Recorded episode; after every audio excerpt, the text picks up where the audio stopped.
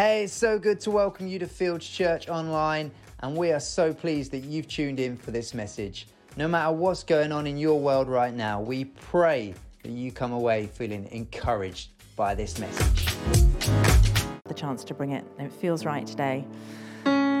So, my Elijah, as many of you know, and many of you have found bits and pieces, is crazy about Lego, crazy about Lego. That's his favourite thing, the only thing really he wants to play with.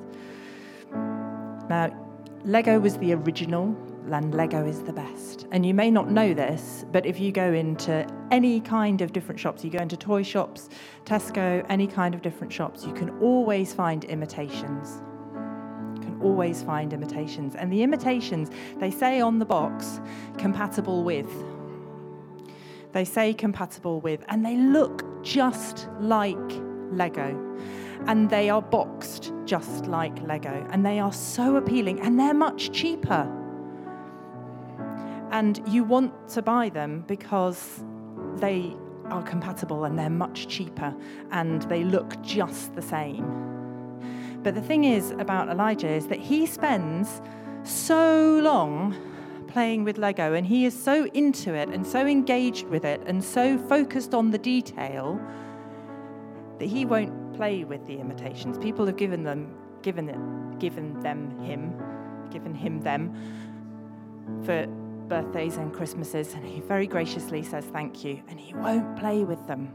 And he can look and he can see in his massive pot of Lego, and he, if you pick something out and say, why didn't you put this on your on your car? He'll say it's not real.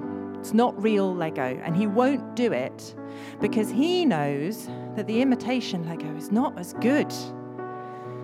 And it'll fit on, it'll put, it'll, it'll go on, but it'll come off eventually. It doesn't click with that satisfying click. It doesn't, it doesn't look just the same. And if you build something out of it, he can pick it out. He can pick out the imitations. So let's be people who spend so long with our Saviour that we can instantly pick out those imitations, and we can instantly find those things that we shouldn't be messing with, that we shouldn't, the the the, the fluffy, beautiful things that are packaged to be appealing to us, that we um, that we are programmed to to to want to want. Let's be people who are programmed so clearly for Jesus that when things come along that are not Jesus, we can spot it and we can despise it, because that's what Elijah does with the fake Lego. No, absolutely not. So let's be people who spend time, and the only way to do that is to spend time dwelling and getting to know and focusing on the detail and reading and spending time with Jesus, and then you'll be able to spot the fakes.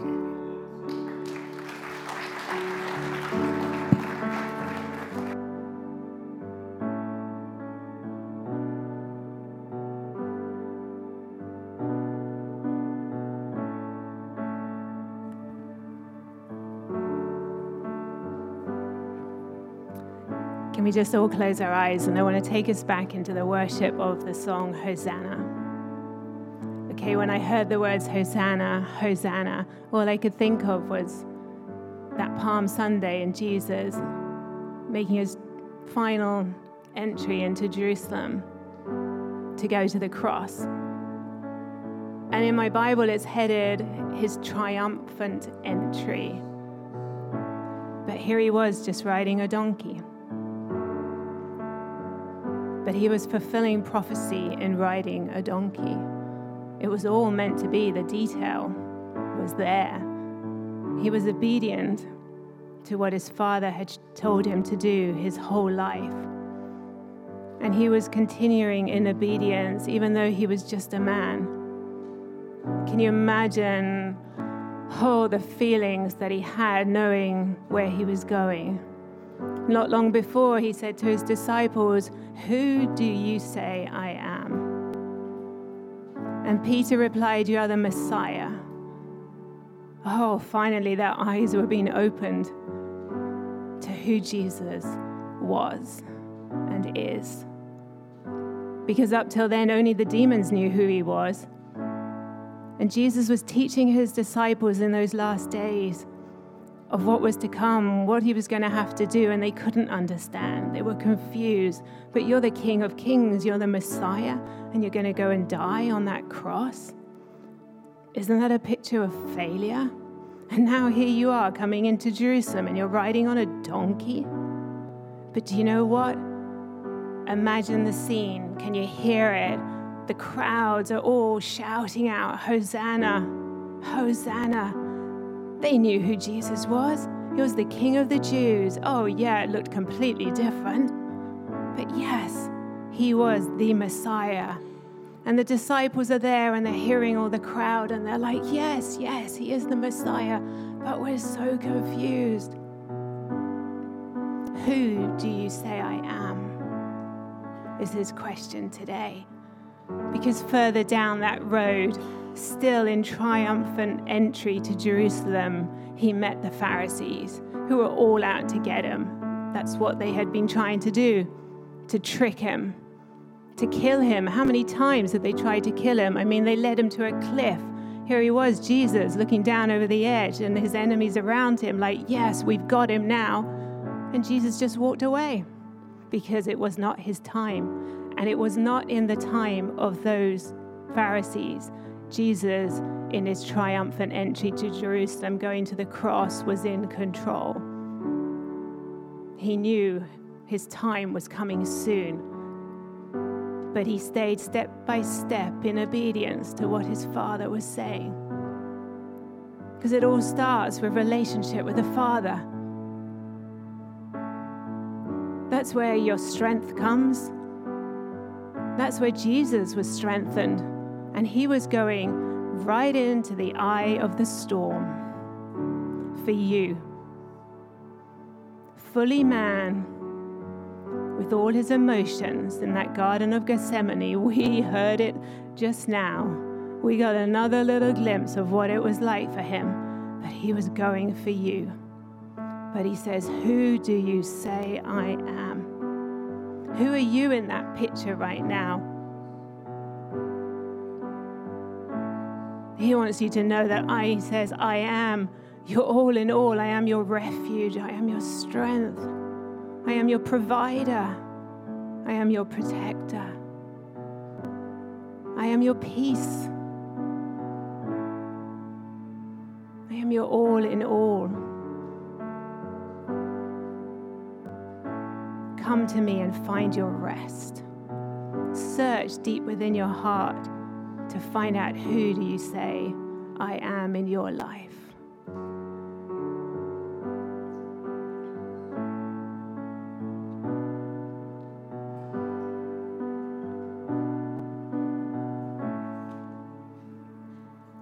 Spirit, we thank you that you speak to us so, so lovingly, and that having this moment every Sunday allows us to, to share as one body, to encourage one another.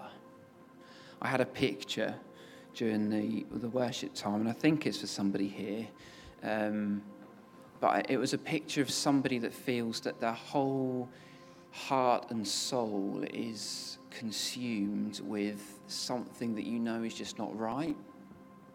Um, and then the, the the picture showed me that this dragon just flew out of somebody's mouth.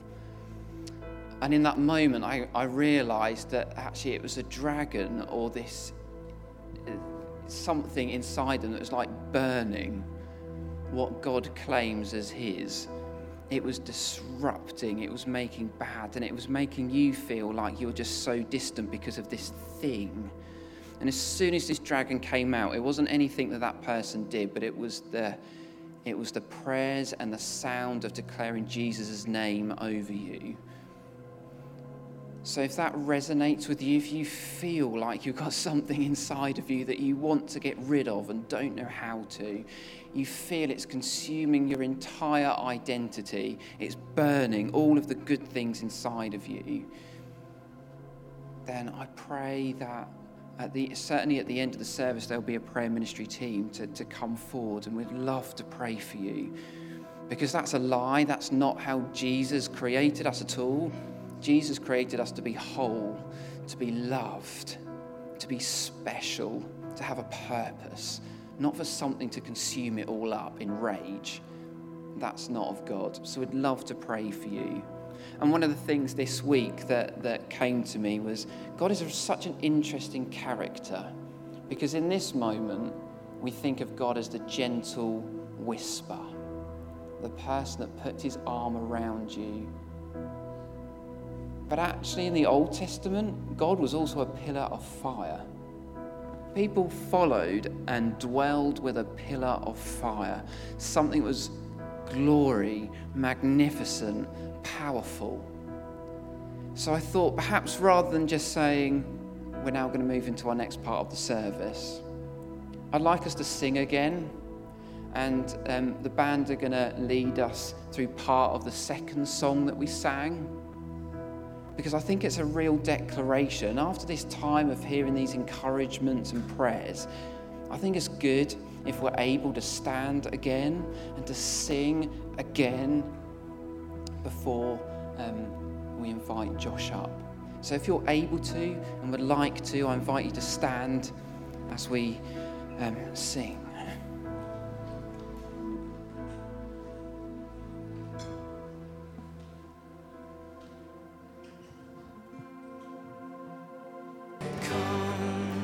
Let's pray, shall we? Um, I'm going to pray for Josh before he speaks to us, um, and then we'll hand over. Father, we thank you so much for your obedient servant, Josh, for his hard work and his discernment in what you um, would like him to say today. And we pray for his voice. We pray that you give his voice strength, Lord. And yeah, we pray that um, the words that Josh speaks today is going to be like a double-edged sword to us. Um, so Father, we thank you, and we're excited for what we're about to hear. Amen. Thank you, Josh. Good morning, everyone. This time last year, we were in the middle of this Christian period of Lent. And last year, Lent just so happened to coincide with the Muslim time of Ramadan. And I'm a, a high school chaplain, and I was speaking to one of our Muslim students, and um, I was asking him, how's it going? And he said, sir, it's really hard. I said, well, tell me about it. And he was explaining how the hours where the sun is up, he is not allowed to eat, he's not allowed to drink, until the sun sets again. And he would have to do this for the entire period of Ramadan. I said, wow, that sounds really tough. I really don't think I'd be able to do that. And he said, but sir, I thought you did. I said, what do you mean? He said, well, Muslims fast during Ramadan and Christians fast during Lent, right? I said, uh, some do. Not, not me, though. He said, well, what did you do, sir? I said, well, I gave up coffee. He said, sir, that's really not that impressive. But he said, how's it going? I said, do you know what? I did really, really well for three days. Um, and then I failed. And every time I saw him around school for the next couple of weeks, I'd, I'd go up to him and say, are you still fasting? And he'd say, yep. Are you still failing? I'd say, yep. So I'm still failing. I'm not particularly great at prayer and fasting, but um, I'm, I'm trying. I'm really, really trying. And I had a few thoughts and some ideas. I've called this talk Prayer is Love, because in my journey, I've, I've tried to reframe prayer not as a chore, um, not as a task, not as an, an outcome, but as love, as an expression of my love to God and people around me. One of the things that really does encourage me, though, is how much people pray. Not just people of other religions, not just Christians, but people who even call themselves atheists and agnostics. Many of them still admit to praying. And at my school, we have a freshers' fair every year. Prayer. We have these big questions, and one of the questions that I and forward was, have you said a prayer at some point in the past month? And every time students came past, I gave them stickers, and they would just vote yes or no. And um, this was the result, which I found particularly encouraging. That over a third of the teenagers at our school, which is not a church school, it's not a faith school, said, yeah, I've said a prayer at some point in the past month, which I thought was fascinating. And it's so fascinating that I really wanted to do a bit more research into it. And those of you that, that know me will know that one of my passions in life, as well as the Kardashians, is researching stuff. So I began on this journey of trying to research this, of how are young people engaging with prayer and spirituality and faith? And not just those who call themselves Christians, but those who would say they were an atheist too. But the trouble with researching stuff like this is, how do you measure it? Like, is there is there a scale? Is there a measure? Is there like a survey that you do? And I began this search of, has anyone put together some kind of measure about young people's engagement with faith and spirituality? And I found someone that did. He was a former school chaplain. He lives in Australia, and um, he has three PhDs, which I thought was a bit excessive. But he's created this measure, which he's called the Spiritual Health and Life Orientation Measure. I said to him, that's a bit of a mouthful. He said, Josh, it abbreviates to Shalom. Instantly sold. Wow. Anything that abbreviates to Shalom. Excellent. And what this does is it measures twenty different aspects of life and faith and spirituality, and it goes through this crazy analysis process on a spreadsheet, and it kind of scores where young people are at on their faith journey. And so I began some of this research with small groups and with individuals to try and explore how prayer fitted with young people's faith. And as I started to analyze all of these results, the one trend that came out, um, when all of these different factors were taken into account, is that the lowest scoring aspect of young people's faith and spirituality was always prayer life. All of those other measures scored in a variety of different ways, but the lowest scoring one was always prayer life, which is interesting because a lot of them said that they prayed, but at the same time, a lot of them thought they weren't very good at it. They weren't saying the right things. They weren't doing it often enough. They weren't doing it in the right way or praying for the right things. There was this general sense of negativity that they didn't think they were doing it right, and that they needed to improve. And I wonder if some of us are in that same boat. Maybe we do pray, maybe we pray regularly, but perhaps there's this sense of, oh, I'm really not great at it. I wonder if anyone else is in that boat. I know I certainly am. Let's have a look at this verse, First Thessalonians chapter five, verses sixteen to eighteen.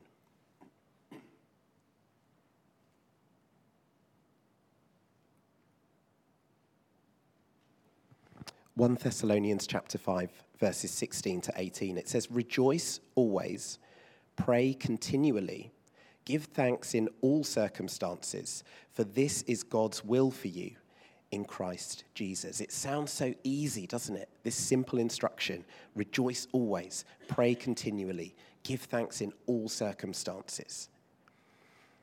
And so here's the challenge and the question this morning.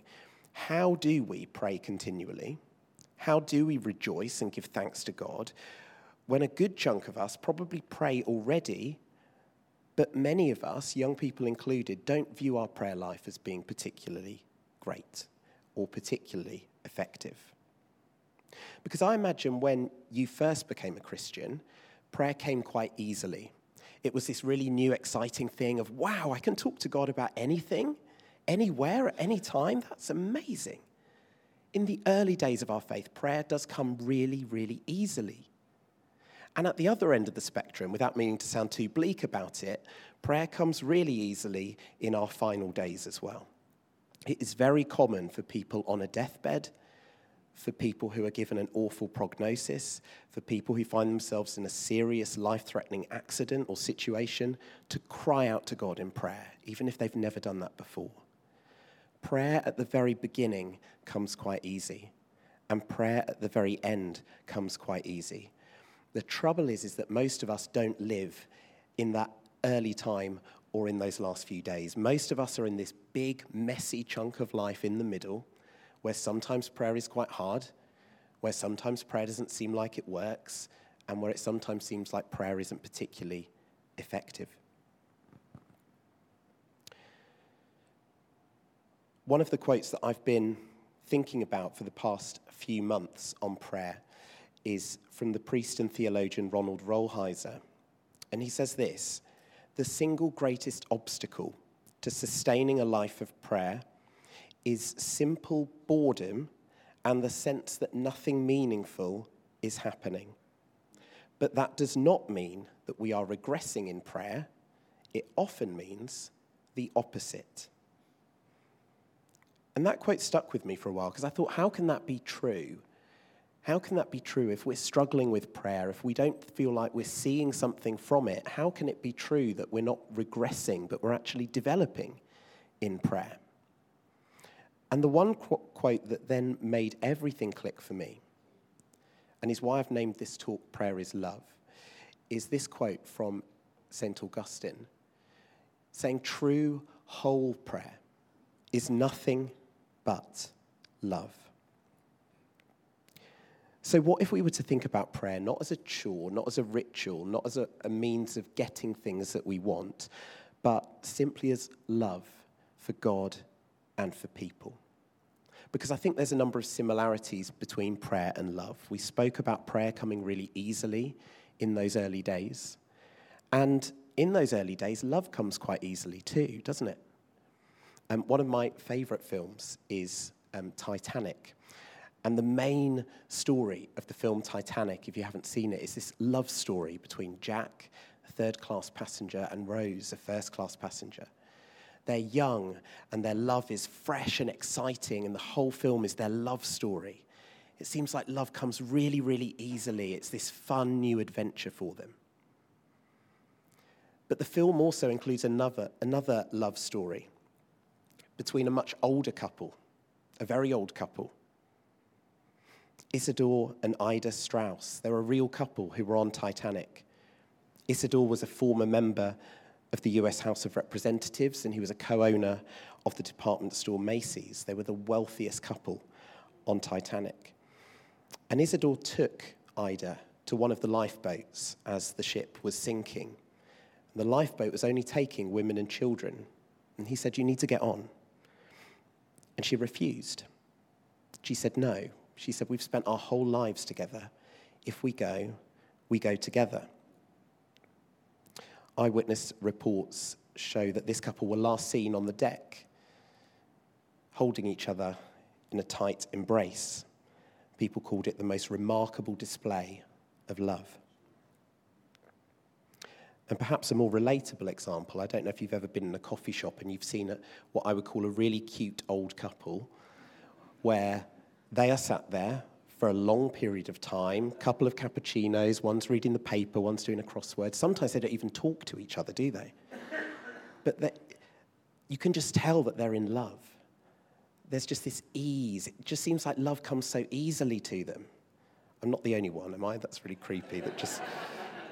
And I think I'd love for that to be us one day, that when we're old, we just sit and you don't even need to say anything. You can just tell that love comes so easily. But for Isidor and Ida, and for that cute old couple in Costa, that ease of love at old age is only possible because of all of those years of love in between. Those years where love has to be cultivated. Those long years where love has to be worked at and love has to be fought for. And similarly, prayer is easy and great when we're first a Christian. And prayer is common on our deathbed. But when we are in that big chunk of messy life in between, we need to cultivate prayer, we need to fight for prayer, and we need to choose prayer, even when it doesn't seem like it's working, even when it doesn't seem like it's fun. Does that make sense? Prayer is love. Let's have a look at how Jesus did this, because if Jesus had to choose well and cultivate prayer intentionally in his own life, then we're going to go to Luke chapter five.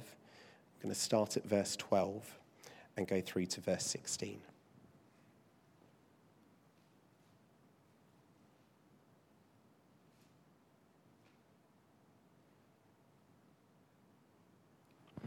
Luke chapter five, starting at verse twelve. This is the story of Jesus healing a man with leprosy. While Jesus was in one of the towns, a man came along who was covered with leprosy.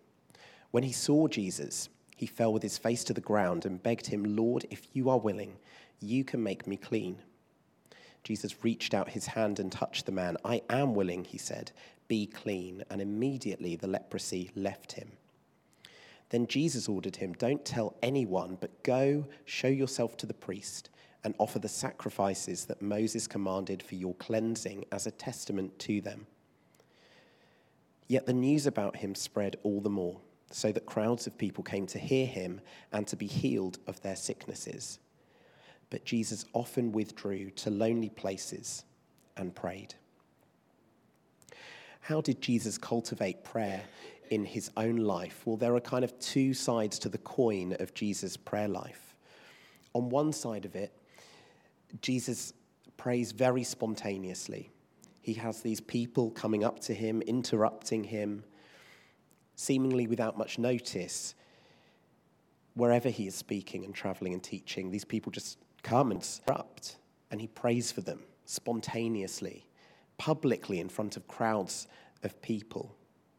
But on the other side of the coin, Jesus also had this private discipline where it says he often withdrew to lonely places on his own and prayed. Jesus' prayer life was spontaneous and planned. It was public and private. And I wonder how many books have been written, how many talks have been said of, oh, we should pray really spontaneously. We should really pray in the spirit, in the moment. And how many people say, oh, no, we shouldn't do that. No, we should pray regularly. We should pray at regular times of the day. And I wonder if the answer is, yeah. Not either or, but both and. I wonder how many people have said, oh, we need to come to church and we need to pray together with groups of other Christians to really inspire us in our faith. And some people go, oh, no, no, no, no, no. You can't be seen to do that with other people. You need to do it privately, privately where no one but God can see. And I wonder whether the answer is yes. Not either or, but both and. Our prayer should be based on the life of Jesus, spontaneous and planned, public and private, with other people and on our own. And we're thinking about prayer as love, and we know that that is true in love, right? With the people that you love, you do spontaneous things. You might send them a nice message out of the blue. You might buy them presents unexpectedly. You might ask a friend out for coffee or dinner. But you also do things regularly. You will send them a card on their birthday every year. You'll wish them a happy Christmas, a happy new year. You do things regularly. And you do things spontaneously. And that's not because of a rule or a ritual. That's just the rhythm and the pattern of love. You do things spontaneously, and you do things rhythmically, and you plan them. There are some things that are public, and there are some things that are private. And if that's true for Jesus, and that's true for love, then that is certainly true for prayer as well. And this is not a brand new idea. This is not an innovative approach to prayer. This is just modeling the story of God's people in the Bible. Many of you, if you went to Sunday school, you remember the story of Daniel in the lion's den. Can you remember that story? It's one of those really graphic stories that's great to tell kids because they'll remember it for a very long time. Daniel chapter six, verse ten, the whole reason why Daniel was put in that lion's den in the first place is because he refused to give up his daily rhythm of prayer. The king passed a law, passed a decree that made that illegal, but Daniel six, verse ten says, when Daniel learned the decree had been published, he went home to his upstairs room where the windows opened towards Jerusalem. Three times a day, he got down on his knees and prayed, giving thanks to God, just as he had done before. Daniel's prayer rhythm was so important to him that despite being illegal, he carried on. And again, that's not out of obligation. That's not because of a... David does display of love for God. David does the same in the Psalms. If you're taking notes, Psalm fifty-five, verses sixteen to eighteen. David writes, as for me, I call to God, and the Lord saves me. Evening, morning, and noon, I cry out in distress, and he hears my voice. Evening, morning, and noon. And some people might think, well, that's just a, that's just an Old Testament thing. That's just what people did. But we see this in the New Testament as well. In Acts chapter one, Peter heals the lame beggar. And this is the first miraculous healing since the day of the resurrection. And when does this happen? Well, it happens while Peter is on his way to the temple for prayer. In Acts chapter ten, Peter has a vision. Cornelius has this amazing spiritual encounter while they're observing their afternoon prayers. So many of the amazing people we read about in the Bible, they have lives anchored by a rhythm of daily prayer, whilst also incorporating spontaneous prayer when it needs to happen.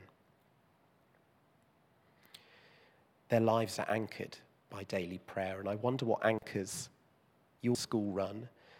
It's food will anchor it. Maybe it's work, maybe it's the school run, maybe it's food. What anchors our weekends is the kids' nap time. And we plan our weekends accordingly. We talk about when we're saying to the kids, oh, we're going to go to Granny's. They say, are we going before nap or after nap?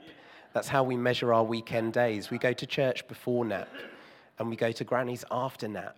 That's what anchors the rhythm of our weekends. But why can't that anchor be prayer? I wonder if you could picture yourself now in the middle of your standard weekday. Maybe you're eating lunch. Maybe you're on a Zoom. Maybe you're with your kids. What would it look like for you in the middle of your weekday to spend a couple of minutes in prayer? What would it look like in your morning? Is that something you do as soon as you wake up? Is that something you do when you're brushing your teeth? Is that something you do over breakfast or on your commute into work? Is that something you do when you sit down with that first coffee of the day? What would it look like in your evenings? Is it on your commute home from work? Is it round the dinner table with family and friends? Is it just before you go to bed? I wonder what that rhythm might look like for you. We have never been more blessed in twenty twenty-four with so many tools and resources of how to live this kind of prayer life that Jesus has, where it's spontaneous and planned. And there's a few that I wanted to mention um, to you this morning. The first is an app called Lectio three sixty-five. Um, Nina uses this all the time and is super inspiring. It's fantastic, really is. Free to download, and it has morning and evening prayers that you can just listen to with scripture every day. There's the Inner Room app, which is by twenty-four seven Prayer. You type in the kind of topics you like praying about. You set timers, the, the times where you want to pray, and it pops up on your phone. It pops up on my phone every lunchtime. It says, have you got five minutes to pray? And when I first started using it, I thought, oh, okay. And now it pops up, and I think, yes, I do. Yes, I do. I've got five minutes before I go for lunch to pray. But you don't need a fancy app. You could just set a timer, an alarm on your phone, morning, noon, and evening. Or you could ask Alexa, if you've got one of those. Use it for something useful for once. You can say, Alexa, ask the Church of England to say grace, and it will say grace. And we sometimes do that when we're sat around the dinner table. It gets out of that awkward question of who's going to say grace, because you know Alexa will do it for you. You can say, Alexa, ask the Church of England to say the prayer for the day, and it will read you a unique prayer for that day. And all you have to say is amen. There are so many different tools and resources. One of the patterns that's suggested by twenty-four seven Prayer is this one. They say in the morning, could we say the Lord's Prayer? At midday, could we pray for the lost? And in the evening, could we end our day with thanking God and gratitude? Again, this doesn't have to be complicated. It's just this simple rhythm, this simple rhythm that continues these thousands of years of people who have always had a rhythm of prayer. And that prayer in the middle of the day, they suggest, is for the lost. I mean, that's part of our witness, isn't it? one of our values as a church is witness. And it's such a simple thing to drop into a conversation. Ben shared a fantastic example of this earlier before the service, of when people confide in you those really difficult things they're going through, to just say, I'll be praying for you, or send them a message, I've been praying for you. That simple little phrase. And even if people are not a Christian, I do believe they appreciate it, they respect it, because as we heard at the start, even even people without a faith say that they pray. It's something people appreciate. I wonder who this week you could drop that little phrase into conversation with. Who this week could you say, I know you've had a tough time, I'll be praying for you. I think it really makes a difference, it's powerful.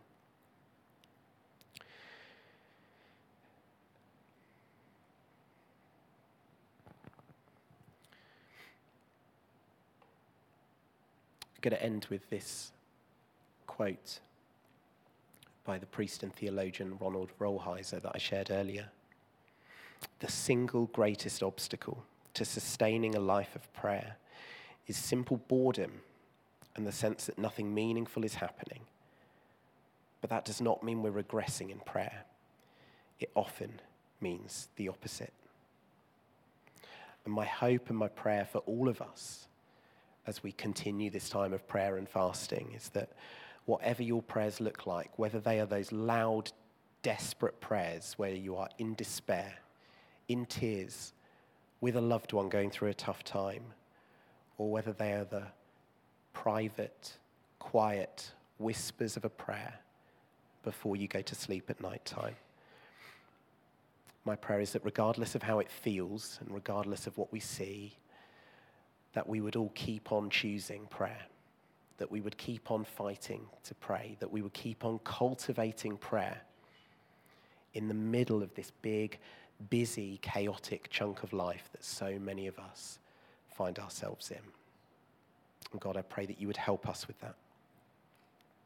I pray that you would help us to pray spontaneously and to pray with discipline and a rhythm as well.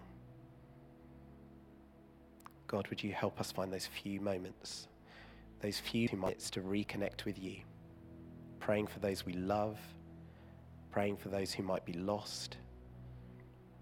May your Spirit prompt us mid-conversation with people going through difficult times for us to just say, I'm praying for you. May there be that incredible connection. God, we ask for your help. We know we can't do this on our own or in our own strength, and nor do we want to. God, help us, be with us this week as we remember that prayer is love. Amen. Thank you, Josh. Thank you, Josh. Let's just close our eyes for a moment. Great message, Josh. Really appreciate that. Just do it every time.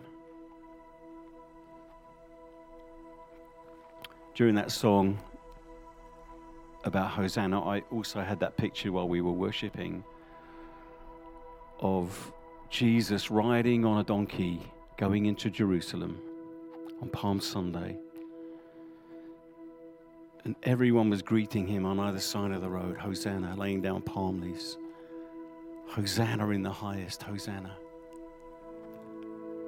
But I can imagine Jesus riding into that place thinking, next week, I'm going to be hanging on a cross,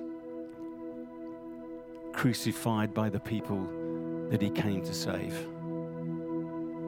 What a picture. But what a Savior. There were three at the cross. All those thousands joining him, following him, seeing the miracles, feeding four thousand and five thousand, raising the dead, casting out demons, healing the leper. And at the end of his life, he's on a cross, a cruel cross, three people there, weeping, crying.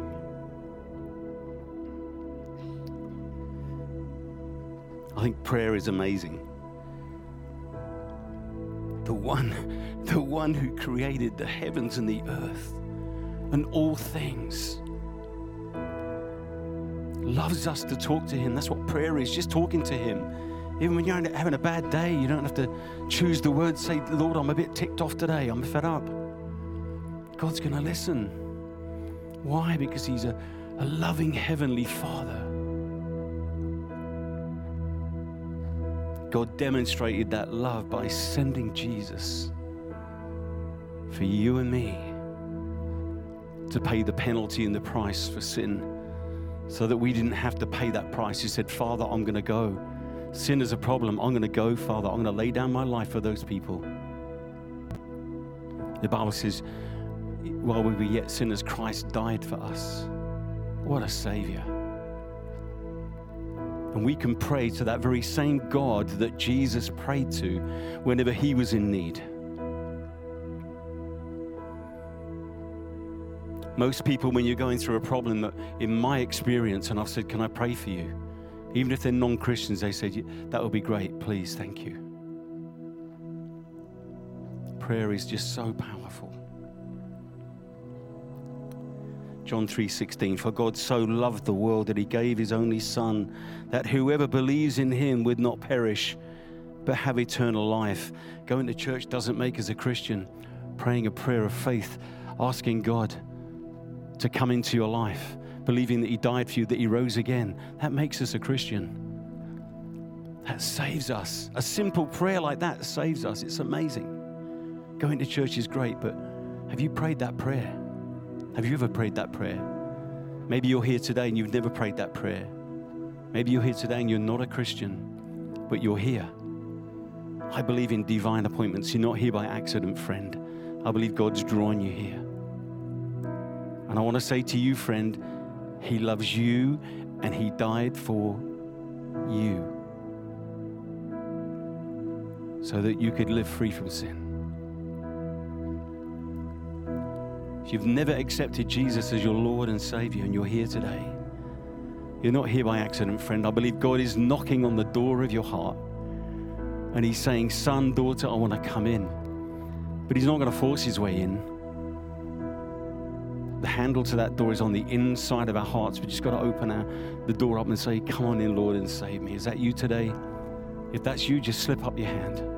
Say, that's me. I need Jesus today. I want to make Jesus the Lord in my life today. Anybody?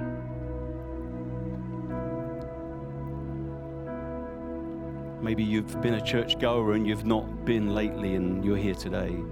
Maybe you've given up on God. Maybe the church has hurt you. Maybe you feel disappointed in the church, but you're here today. And maybe you're thinking, is there, is there a chance for me to come back to God? Is that you today? You know, God is going to wait with his arms open wide and say, come on in, son, daughter, I want you back. Is that you? If that's you or no one's looking around, just slip your hand up and say, that's me. I'm here today and I want to recommit my life to Jesus. Just put your hand up and God will see it. Let's believe we're all right with God this morning then, if no hands have gone up. If you were too shy to put your hand up for any reason and you'd like to speak to me or one of the prayer team, there'll be a prayer team up here afterwards with the lanyards on, and they'll pray for you about any anything in your life, any situation you're going through right now. I'm going to close the service. We're going to have some fellowship. Hey, we're It'd be great if you could stay for tea and coffee. Express our faith. Father God, we thank you for this day where we could come in a country where we can freely express our faith, our love for Jesus, where we could come and worship our King, where we could come and hear a message, we could pray, pray together, encourage one another and have some fellowship and then go. I thank you that this will set us up for the week as we go. Church isn't just about Sunday, it's about every day of our life. As we go into our world, that we meet people that maybe are hurting and broken that need Jesus or just need the love of Jesus. Thank you, Father God, as we go right now, that your angels encamp around about us. Keep us safe and free from harm until we can meet again. In Jesus' name we pray. Amen. Amen. Great to see you guys. Uh, please stay for tea and coffee. The um, shutters are going to go up in, in a second, so it'd be great to chat to you before you go.